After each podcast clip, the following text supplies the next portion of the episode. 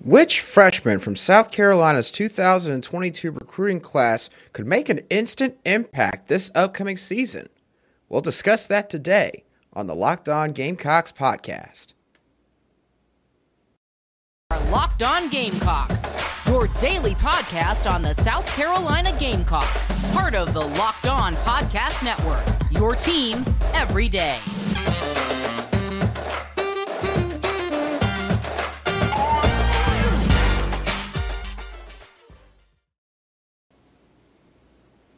Today's episode is brought to you by Bet Online. Bet Online has you covered this season with more props, odds, and lines than ever before. Bet Online, where the game starts. Hello, Gamecock Nation, and welcome back to the Locked On Gamecocks podcast, your show for daily South Carolina Gamecock sports coverage. I am your host, Andrew Lyon, and as you can see, we have finally made it to video. It has taken a little bit on my end. And for those of you who have been waiting for that, I sincerely apologize for that. I know that it was a lot longer than I said it would take and that I originally anticipated. But what matters now is that we have officially made it to video. So, along with Spotify, Apple Podcasts, Google Podcasts, and all the other podcast apps that you could find the Locked On Gamecocks podcast, you can now watch videos on YouTube of the Locked On Gamecocks podcast. So I'm very excited to get to learn a little bit more about how podcasting works in regards to video production. Obviously, this is something that is going to be very new for me. So uh, probably going to be a few mistakes along the way. So I just ask if y'all could please bear with me as I go through all of this. So hope you all had a great start to your work week yesterday. But today we're going to be, instead of looking ahead with recruiting, looking back on the 2022 recruiting class.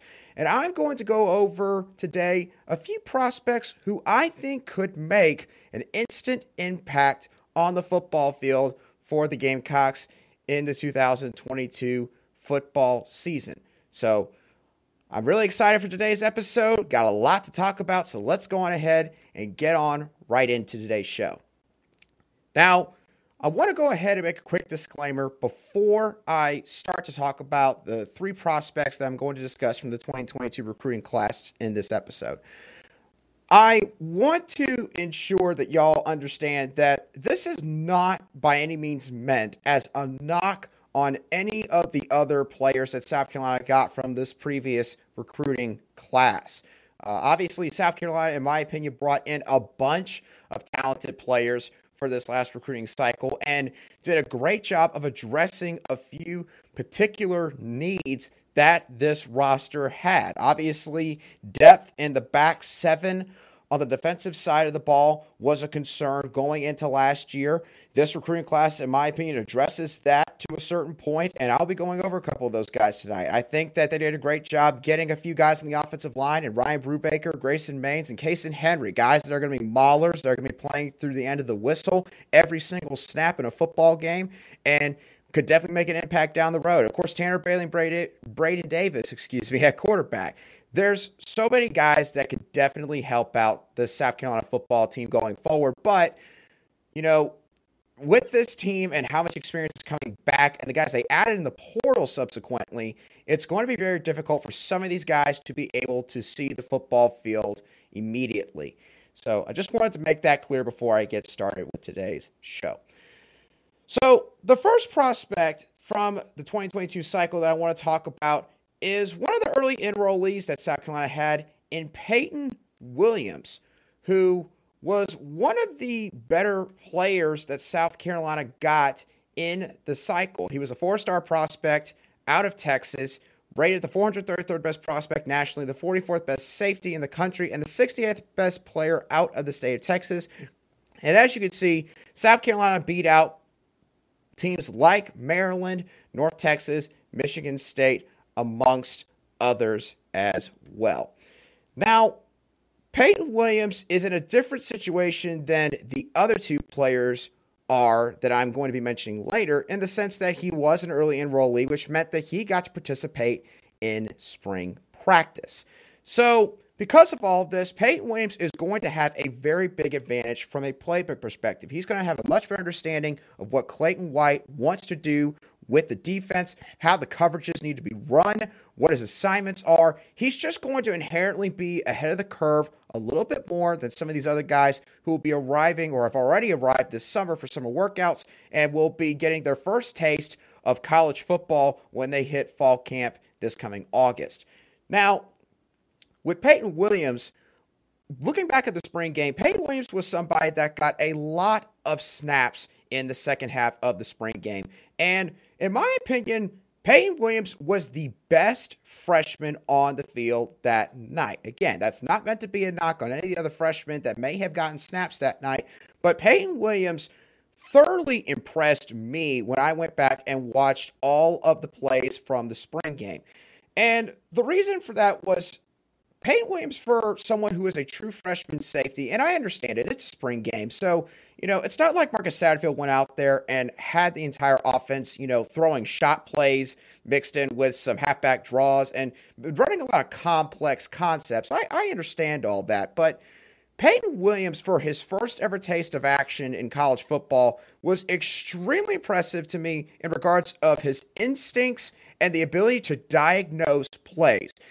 Peyton Williams just had a nose for the ball. If you go back and watch the Garnet Black spring game, most of the plays that were run plays where Peyton Williams was on the field, Peyton Williams either assisted in the tackle, made the tackle himself, or forced the ball carrier to have to go in a different direction. He affected the play in some aspect pretty much every time he was out there.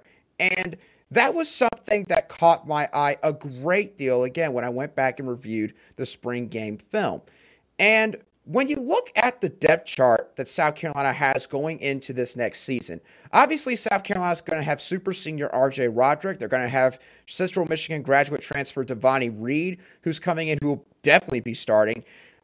And, you know, those two guys, they're going to be the starting safeties. They've got those spots locked down. But in my opinion, Peyton Williams has a chance to be the third or fourth safety in the rotation in fall camp and as the season progresses. Now, obviously, he's not going to earn one of those spots without a fight. He's going to have a few other guys. He's going to have to battle for that spot. He'll be battling guys like Tyrese Ross, who was a guy that transferred from Washington State to South Carolina this past offseason. BJ Gibson, who's a transfer out of Navy, he's a six year defensive back. So, obviously, a guy that has unlike Peyton Williams, a lot of experience in a college football program. He also made some good plays in the spring game, so he might be battling for one of those backup spots. And then Anthony Rose, another highly touted freshman out of Florida who was also a four star safety, which will be very fun to watch and see which freshman ends up separating themselves maybe enough to where they get more of the snaps this upcoming season. So, needless to say, it's not going to be easy for Peyton Williams to see the field right out the gate. But with what I saw in the spring game, I more than believe that Peyton Williams is actually more game ready than your usual freshman. So, because of that, I think that Peyton Williams has got a really good chance to be an instant impact freshman heading into the 2022 football season. Now, coming up in just a few moments, I'm going to go into a linebacker from the 2022 recruiting class whom I think could really make a big impact, especially on special teams. But before I do that, I have a quick word from our friends over at Bet Online. BetOnline.net is your number one source for all of your betting stats and sports information, where you'll find all the latest sports developments, news, and odds, including this year's NBA championship matchup.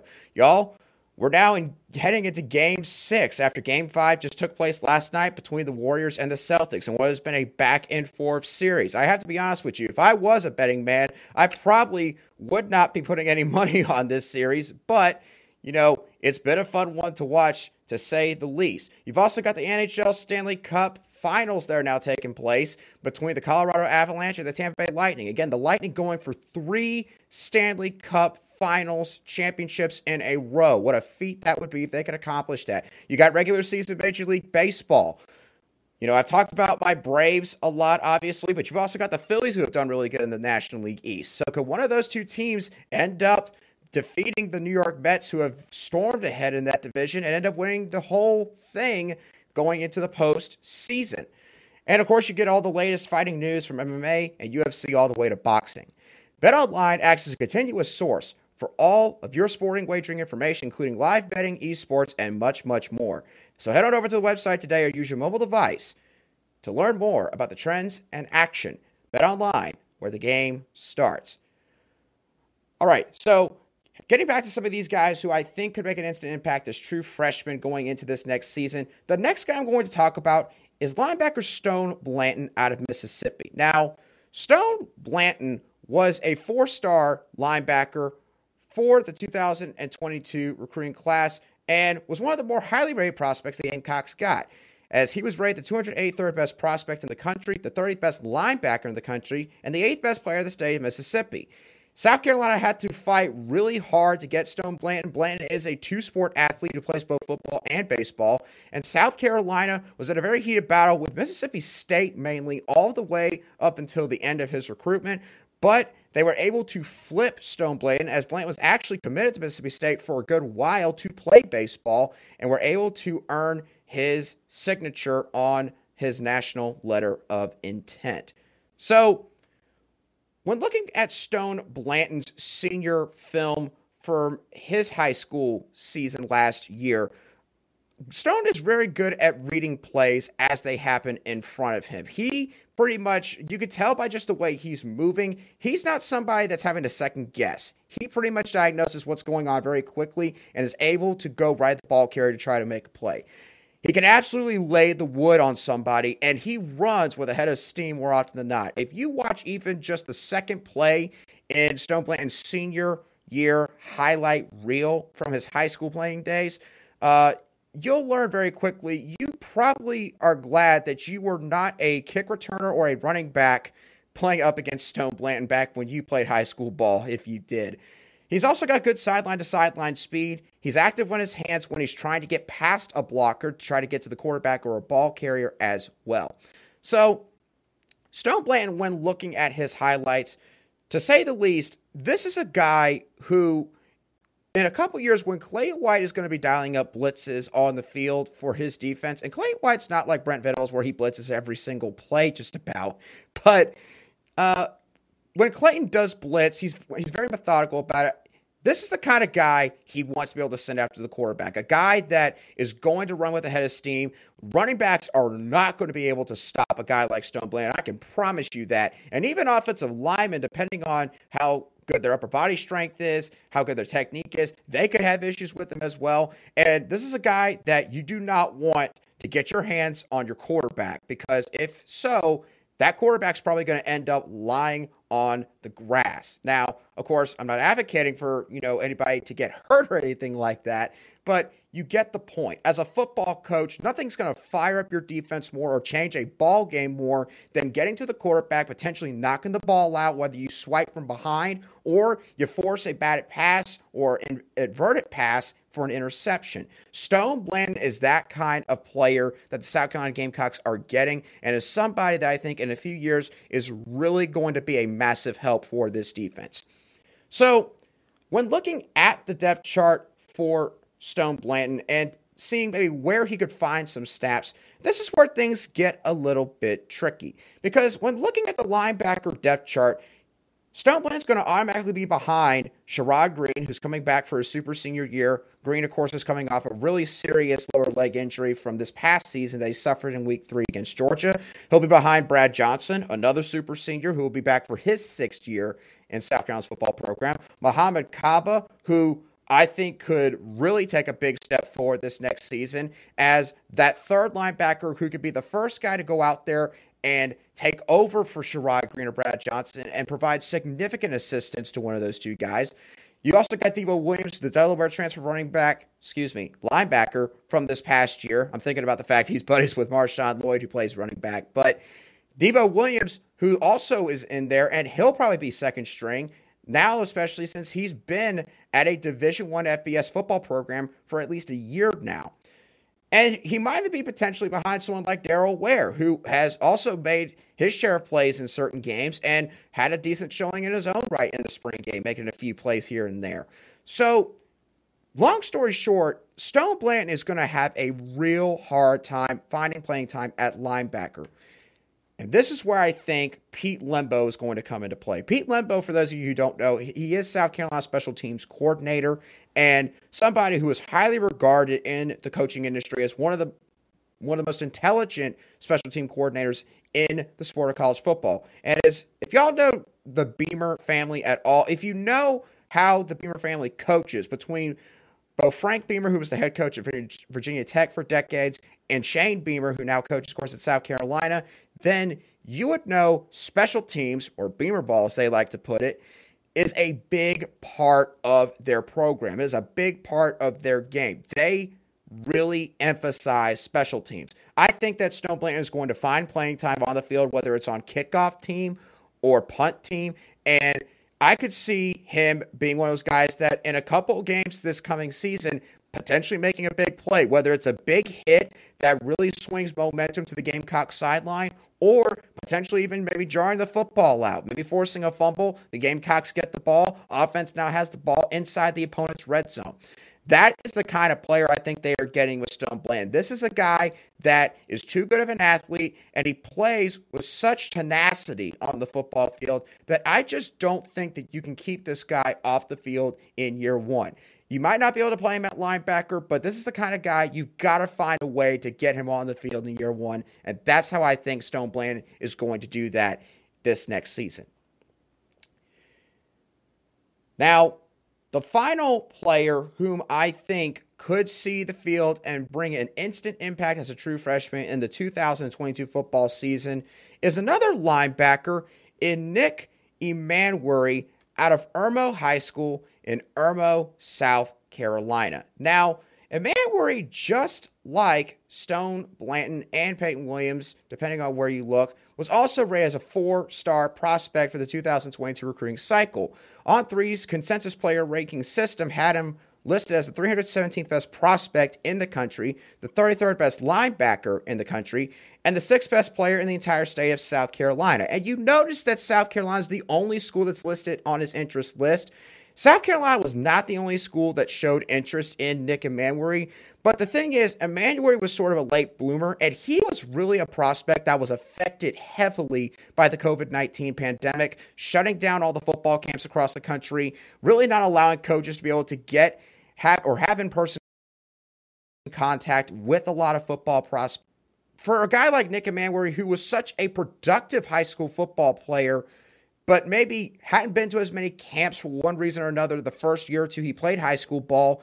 This significantly hurt guys like him, and Nick fits that bill. Now, thankfully for Nick, being so close to the University of South Carolina, being at Irmo High School, which I could tell you from being a homegrown South Carolinian, Irmo High School is probably about 45, maybe 50 minutes max away from Williams-Brice Stadium and the University of South Carolina in Columbia. So being so close to there, he was able to make it out to a camp and was so impressive to the coaching staff. The Gamecock coaching staff could not help but offer him before the end of the day. He did have some other, uh, I believe, FCS offers as well, a few here and there. But South Carolina's was by far the biggest one. And pretty much after that, Nick Emmanwori was going to come to South Carolina for one reason or another.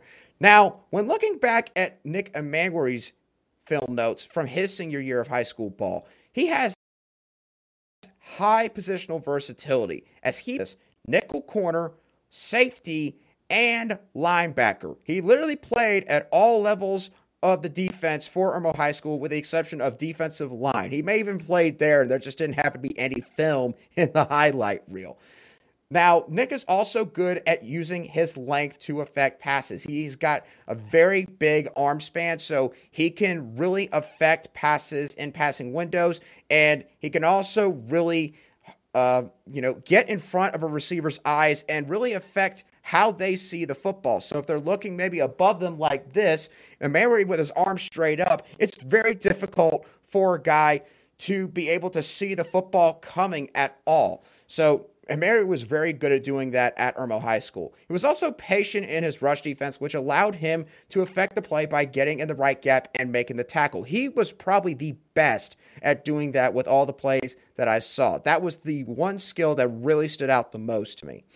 So, when looking at Nick Emmanwori's film, in my opinion, he's going to play linebacker in Clayton White's scheme. I just think that he probably, he definitely fits there better than he does maybe at, say, nickel corner, in my opinion. And while I could maybe see him playing safety, I think that he was so good in the rush defense aspect when looking back at his film that this is a guy that's got to be playing linebacker. He's got to be closer to the line of scrimmage. So, because of this, he's going to be behind the same guys as Stone Blanton will. But Nick Emery's positional versatility, in my opinion, is going to serve him very well in year one in case of potential injury or inconsistent play. Which, let's be honest, y'all, South Carolina, of course, being in the SEC, listen, it's the toughest conference in college football without a doubt. You have the best athletes, the fastest, the strongest athletes on the field every single game. Now, obviously, it might not be the same case 1 through 14 compared to every other team in college football, but when you when you look at the volume of talent that guys play against over the course of a season, y'all, the injuries are going to add up at some point, and it's very very difficult for even the best teams, no matter what you maybe got going on in the nutrition program and the strength conditioning and athletic training programs, to avoid that kind of stuff. Because of that, I think that there is a chance that Nick Emery will see the field one way or another in year one and will make an instant impact for this team because of how much experience he has at multiple levels on the defensive side of the ball. So he's already going to have a general baseline understanding at multiple spots of what he has to do when he gets on the field in year one. Now, some of you may have noticed when with me mentioning all three of these guys, none of these guys are offensive players. And you might be asking yourself, well, why didn't you include an offensive player on this list? Well, it's pretty simple. You look at even the transfer addition South Carolina made this past off season going into this incoming preseason, South Carolina mainly added guys on the offensive side of the ball. And I mean, for obvious reasons. South Carolina finished in pretty much the bottom 30 in the country in every single major offensive category. Obviously, not very good, despite the fact that we won seven games this past season. And if this South Carolina team wants to take a step forward, then they're going to have to make massive improvements on that side of the ball.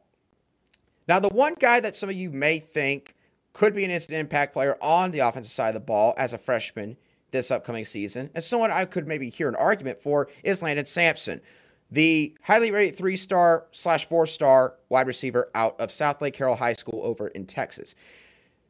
Now, the reason why I don't think he will really be an instant impact guy is because flat out of the depth in front of him. I don't think it's going to be anything really that is under Landon Sampson's control. He was going to be early enrollee, but ended up deciding against that and staying back in Texas for the springtime period, which again, I can't blame him, you know, because you're getting ready to move halfway across the country. You will be away from your family, away from all of your friends you've grown up with for your whole childhood. So you can understand maybe why he'd make a decision like that. But again, Compare that to a guy like Peyton Williams, he's going to now be behind the playbook. That's just a fact. And when you look at the guys that are in front of him, Josh Vann and Antoine Wells Jr. are going to be 1A, 1B at receiver. You then got guys like Corey Rucker, transfer from Arkansas State, Dakereon Joyner, who's been here for four or five years now. You got Jalen Brooks, who's now officially back with the team and has had many years of college football under his belt. Ahmarean Brown, who's going into his fourth year of college ball. And you've also got guys like O'Mega Blake, Xavier Legette, who according to a lot of coaches, an offensive, a great spring, and then Chad Terrell, even who went off in the spring game this past spring.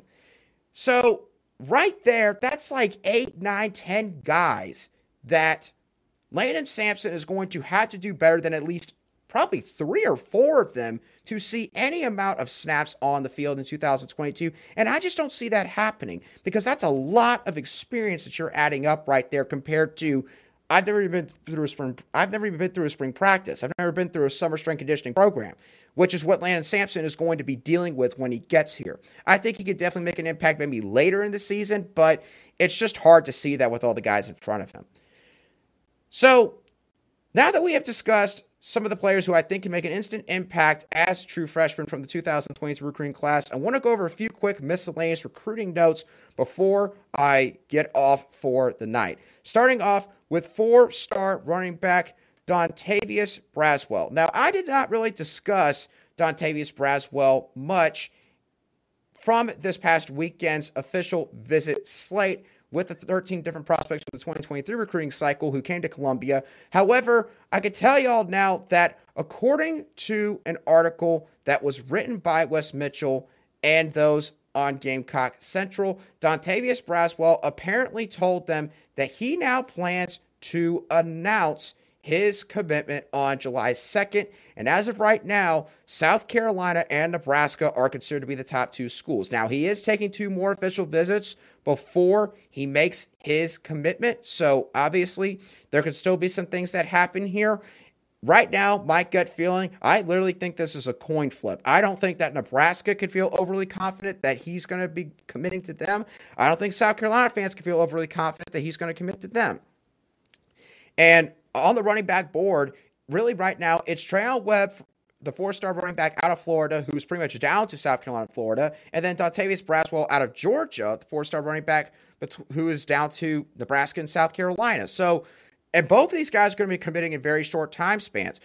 Treyaun Webb's committing on June 30th, and I'll get into that, of course, another day, but it's going to be a really big few days in terms of running back recruiting for South Carolina.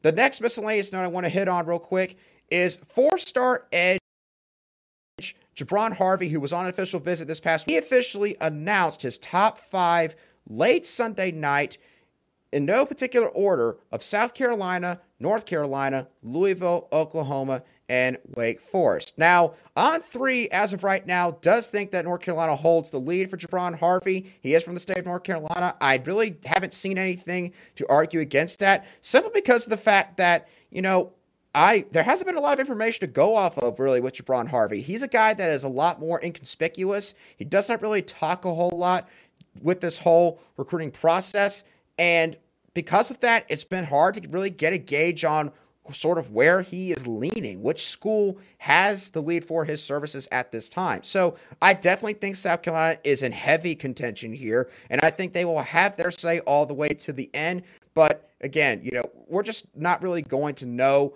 until probably gets, quite frankly, near the end of the recruiting process for Jabron Harvey. And the last note I wanted to touch up on before I head on for the night was on four star edge, not excuse me, four star defensive lineman, interior defensive Hardy out of Florida, who announced his top three yesterday afternoon, which included the Gamecocks. Now, he is scheduled to officially visit the Gamecocks on June the 24th through the 26th. And, you know, there's also a few other targets in the interior defensive line for South Carolina, like Xzavier McLeod, TJ Searcy, and Kelby Collins, all highly rated four star prospects. Xavier Hardy, apparently, according to On3, is down to South Carolina and Florida. So, Florida at first had the lead, seemingly, according to On3. But as time has worn on, South Carolina has really gotten themselves heavily in the mix here. We'll have to see what happens as time passes. Obviously, I think that this has to be a good thing for South Carolina to be in his top three. And I'm not quite sure, of course, why Liberty is in there. There might be a particular coach that went to Liberty that he just really, really likes. And a lot of prospects these days have respect for those coaches, will include schools like that in their top three. But right now, this is a South Carolina Florida battle. This could potentially end before the 2022 football season kicks off in early September, late August. But again, hasn't been any inclination specifically from Xavier Hardy just yet that he could do that. So we'll have to let this play out a little bit longer before we get anything official. But, anyways, y'all, that is going to do it for today's show of the Locked On Gamecocks podcast. I hope that you all thoroughly enjoyed today's show. And once again, I want to say thank you to all of you who have been following this podcast up to this point and those of you who have been supporting me, I would not be able to do this job, this show, and make videos like this without all of you. You all are the reason that this show exists. So thank you to each and every single one of you. I hope that you all have a great rest of your Tuesday, and I'll catch you all on the next show of the Locked On Gamecocks podcast.